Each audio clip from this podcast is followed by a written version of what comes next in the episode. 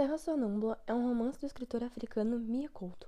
É dividido em 11 capítulos e conta a história de Mandinga, um menino que sofreu amnésia e tinha esperanças de encontrar seus pais, e Tuahir, um velho que guia o mais novo, o ensinando tudo sobre o mundo. Os dois estão fugindo dos conflitos da guerra civil em Moçambique.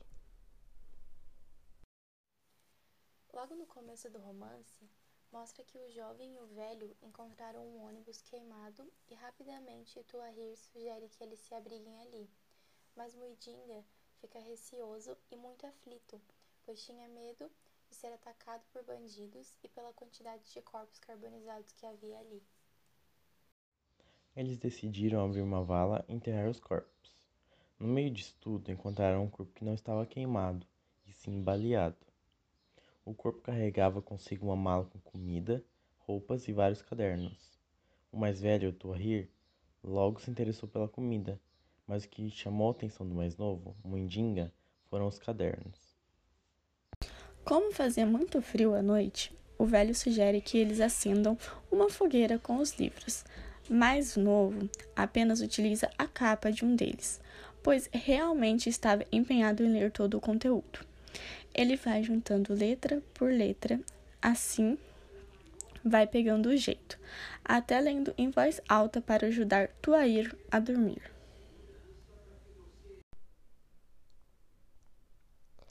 Muidinga sempre perguntava ao mais velho sobre seu passado, mas sempre recebia a mesma resposta, que havia sido encontrado abandonado. Após três dias, um cabrito acaba invadindo o ônibus. Tuahir quer comê-lo, mas Mendiga insiste em cuidar do animal, pois sua presença o lembra de seus dias na aldeia. Eles amarram o cabrito em uma corda e o prendem em uma árvore. Distraído, o menino começa a rabiscar na areia com um galho. Ele escreveu azul e luz e se assustou de repente, percebendo que, além de saber ler, também sabia escrever. Ele em seguida começa a lembrar de sons, como de crianças correndo e se divertindo durante o recreio. Muidinga corre contar ao mais velho sobre seu recém-descoberto passado e de que ele estudava em uma escola, mas Tuahir nega e diz que acompanhou o menino desde seu nascimento. Muidinga descobre que a corda que amarrava seu cabrito havia sido cortada e se enfurece, pois acha que o animal acabou chamando a atenção dos bandidos. Tuair sabe que o novo estava obcecado pensando novamente em seus pais, então diz para ele que ambos morreram baleados por bandidos. Tuahir conta ao menino que estava em um campo de deslocados e foi chamado para ajudar a enterrar seis crianças mas percebeu no meio do caminho que uma delas agarrava a terra enquanto era arrastada. Ele identificou que a criança tinha mantacaça, uma doença causada pela ingestão de uma mandioca que fermenta veneno.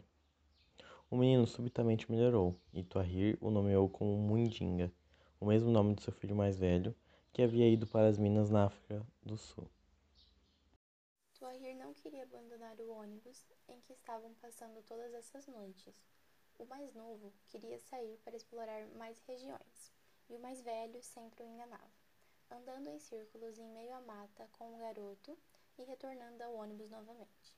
A cada caderno de Kindizuki Muidinga lia, a paisagem mudava. Depois de um tempo lendo os cadernos, eles decidem interpretar e brincar que eram Kindizu e seu pai. Os dois começam a dialogar, como se fossem os personagens do diário. O velho montou um barco após uma noite de lua cheia e seguiram remando até o mar. Mundinga promete que caso cheguem lá, irá entregar seu corpo ao mar. Quando a estrada se transformou em areia branca e o mar estava ali na frente dos dois, o garoto leu o último caderno antes da partida de seu companheiro, que logo é levado pela maré alta. O romance é escrito em prosa poética e não apresenta um gênero específico. Prosa poética é uma prosa que quebra as regras normais e atinge uma imagem mais formal e sofisticada, com uma transição emocionalmente tensa. É de gênero híbrido, contém diário, carta, lenda e apresenta muitos provérbios. A narração mistura o presente e o passado, sendo assim paralela. O passado conta através do diário da história de Kinzo, e o presente conta a história de Tuahir e Mundinga. Temos uma oscilação no foco narrativo, pois varia entre a primeira e a terceira pessoa. O enredo não é linear, ou seja, não são narrados na sequência temporal em que ocorrem. O autor mescla a realidade com o sonho. Há um toque de fantasia na obra. Exemplificando com um trecho de prefácio, se dizia daquela terra que era sonâmbula, porque enquanto os homens dormiam, a terra se movia espaços e tempos afora. Quando despertavam, os habitantes olhavam o novo rosto da paisagem e sabiam que, naquela noite, eles tinham sido visitados pela fantasia do sonho.